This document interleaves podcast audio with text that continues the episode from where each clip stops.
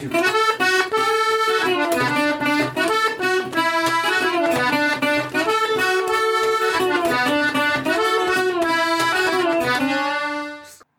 All warfare is based on deception. Hence, when we are able to attack, we must seem unable. When using our forces, we must appear inactive. When we are near, we must make the enemy believe we are far away. When far away, we must make him believe that we are near. Sun Tzu.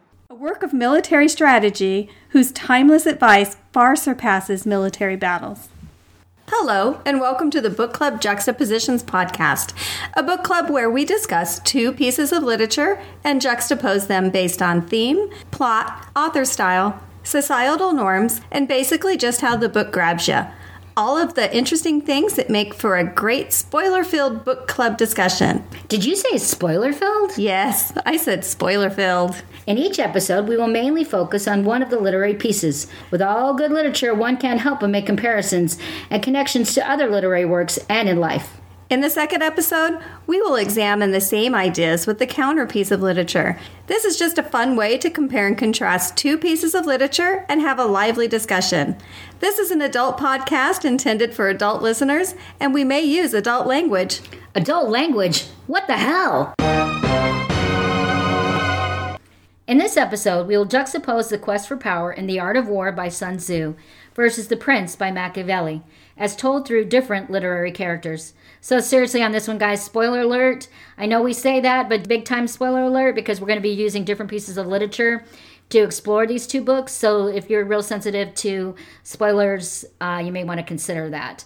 And then the next thing we want to talk about is just this whole idea of pronunciations, because I've always heard it as Sun Tzu. And then Kimberly, how how have you been taught? Um, I was just listening to a video that talked about that the actual pronunciation doesn't use the U for Sun Tzu. It's Sun Tzu, like T Z together, so Sun Tzu.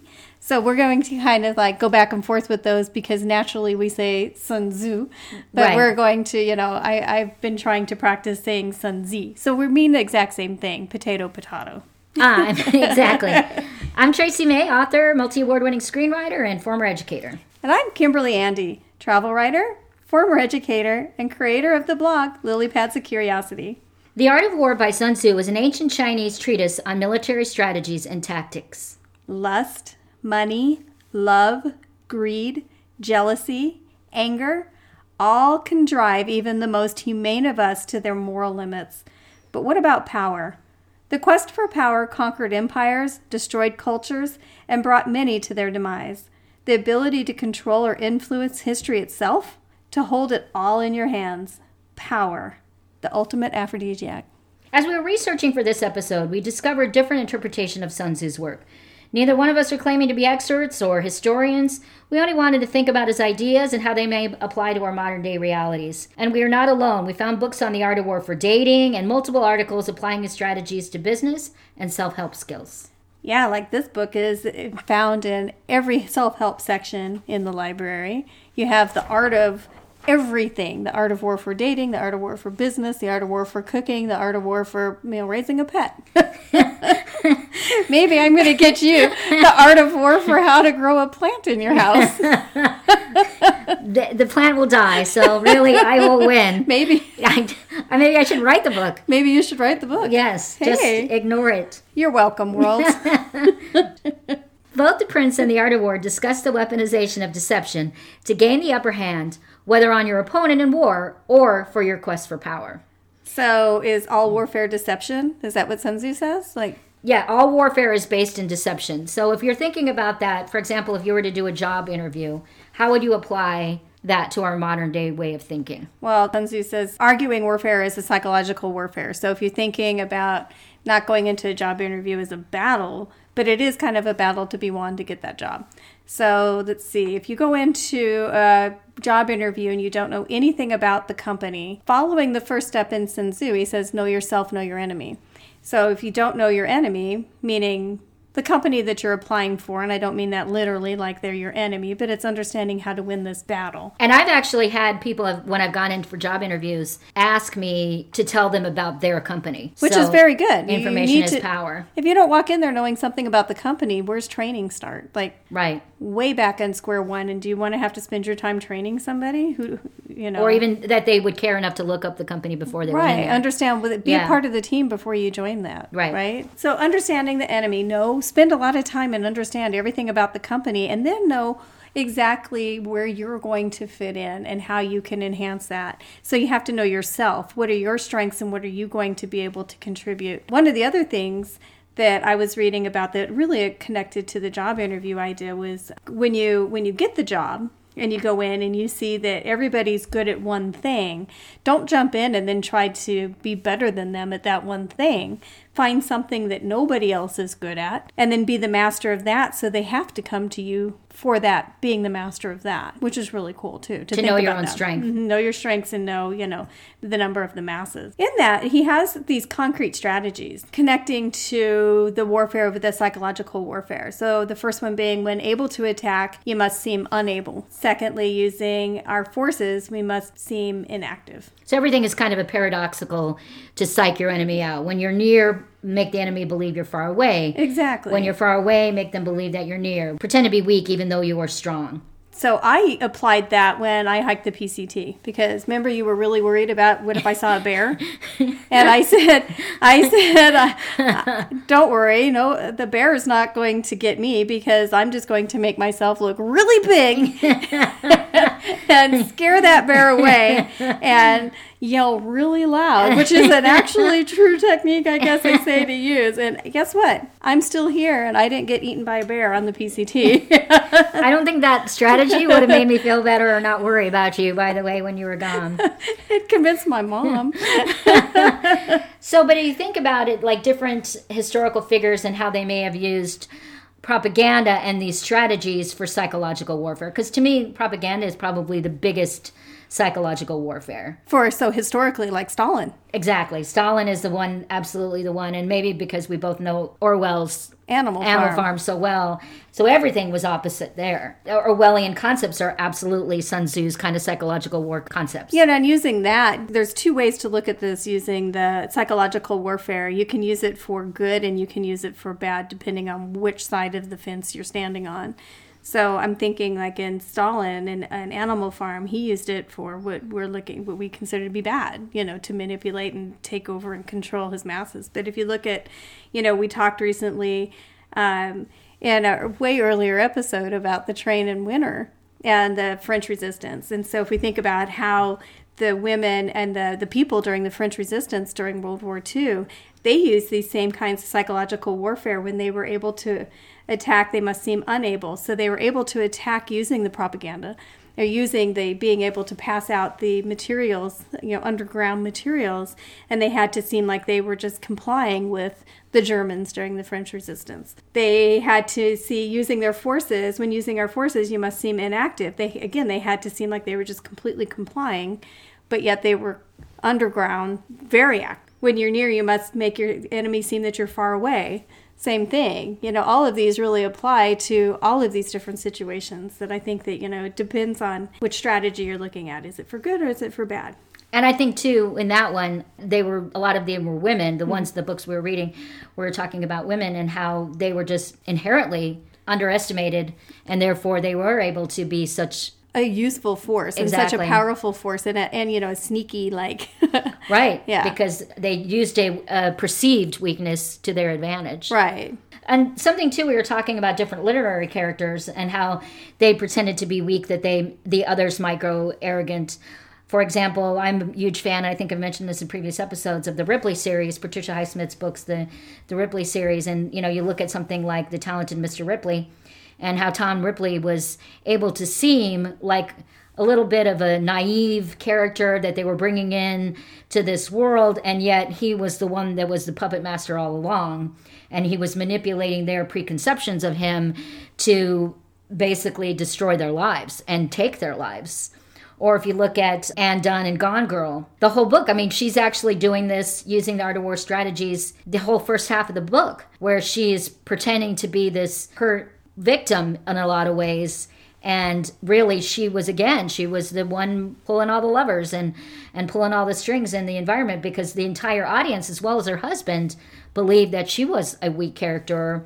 Or if you look historically if you look at shakespeare's work shakespeare's othello or brutus the thing that crushed julius caesar was that brutus was pretending all along when he decided to be one of the conspirators. And that's what in the end literally killed caesar because of that. So I think, and we'll talk more. So when- like when- literally flatter him to death. literally flatter him to death. Exactly. like, yeah. quite the vanity. What about uh, Littlefinger with the Game of Thrones? You know, Littlefinger is such an interesting character. I'm such a huge fan, and, and not just because Aidan Gillen played him, but Yes, Jon Snow. she still loves you. I do love, and un unfortunately, I I love the actor who played Littlefinger. Maybe not necessarily Littlefinger, but he was absolutely. And I think when we get to the Prince's work, he actually is more accurately described as Machiavellian than I would say Sun Tzu. But Well, I think that um, George R. R. Martin, the author of Game of Thrones, he does talk a lot about how he studied Machiavelli's Prince and based Game of Thrones around that. The whole battle strategies, everything about that came from Princess Machiavelli, which is the opposite of the yeah, because that whole book is about power. right. and the quest for power. So I, I absolutely believe that. And I think too, you know, we'll get more into that, but Littlefinger, he he uses the strategies, but he is the master at manipulative Machiavellian strategies. Machiavellian. So that's the opposite side. But what about today? What about modern allusions to the art of war? Why is it still referenced, or how is it still referenced today? You know, it's interesting because I was preparing for this episode and I was watching The Morning Show, which is the new Apple TV show with Jennifer Aniston and Reese Witherspoon. And there was a scene where Billy Crudup was talking to Mark Duplass and he quoted uh, The Art of War. And the big one, obviously, would be the, the Charlie Sheen, Michael Douglas scene in, in Wall Street when he refers to it. But it kind of gets to why illusions are so powerful because, you know, they're making these allusions to something like The Art of War. And I I think as an audience member, I remember watching Wall Street for the first time and that really sticking in my head, and then maybe me wanting to research what the art of war was because of that. Learning something and then connecting it to something else, and then connecting it to something else. So I think illusions are just natural bridgeways to that kind of learning. But I would definitely say that illusions are my favorite literary element. And I hate to admit this, but it's a little like, look at me, I'm smart. I can reference, I can make a reference to something really big and powerful, and you'll think I'm cool. Yes. That's how I roll. Yes, because then they're going to get me with that deception, and then you're smack it out. So she wins. You win every of every one of those uh, game shows, Jeopardy and all that. So, dang it. don't ask me to do fifth grade math. But I, no, are you smarter than a fifth grader? smarter, smarter than a fifth grader, but I will definitely win trivia. There you go. Um, so, what do you think is the fundamental difference between the two authors' messages? So, if we're looking to compare these two books, I think uh, Machiavelli is more upfront about it, and he comes across, across like harsher, diabolical, manipulative genius. But uh, Sun Tzu advocates to avoid battles as much as possible. So, like, choose your battles. Know when it's important to actually have to go to battle. And when you do, know your enemy and know yourself. And win. And win. but because you've held off, And have those strategies Right. so that your chances of winning, you're not just going in there like, you know, like a bull and just hoping that you get it done. You know, choose your battles. Where Machiavelli prioritizes war as a preparation for wars. I don't know. What is, what do you think Sun Tzu's most sage piece of advice is then?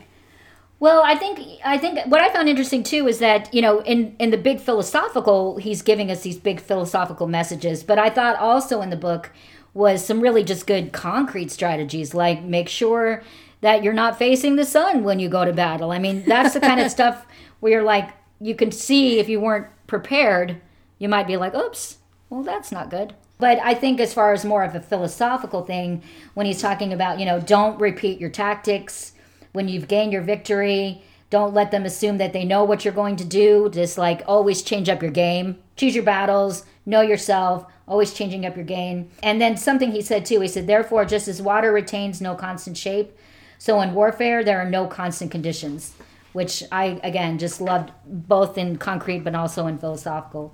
For me, I, I thought my favorite piece of advice was that, you know, pretending to be weak that your enemy might grow arrogant. And maybe that's because my all time favorite television show and television character from childhood to now is Columbo.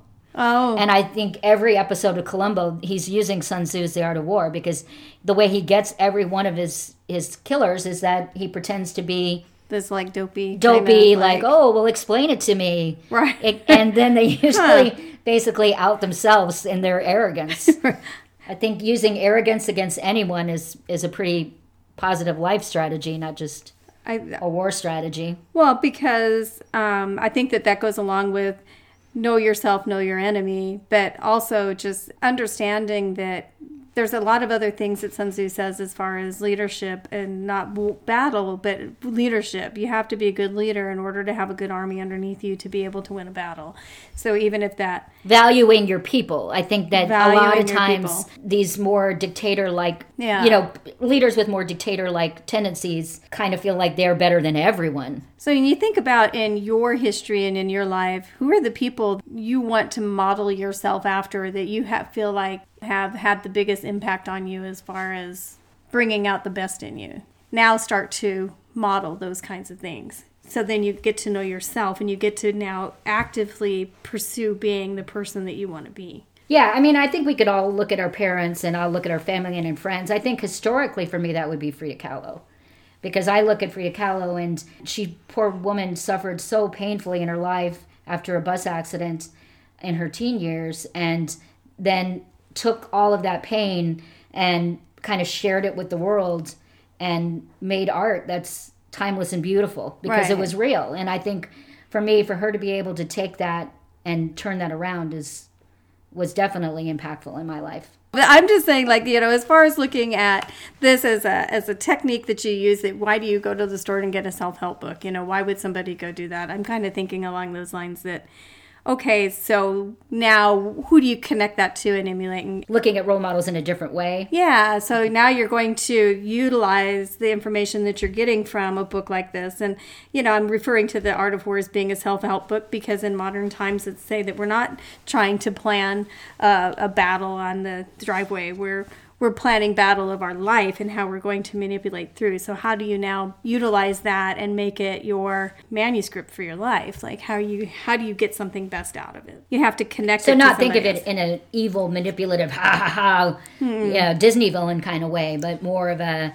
how do you use it for your own personal Right. growth? I guess what I'm thinking about the two different books, is we're juxtaposing those, is I think of the Art of War as being something like artistic. How do you bring out the art and the value in your life and what you're doing?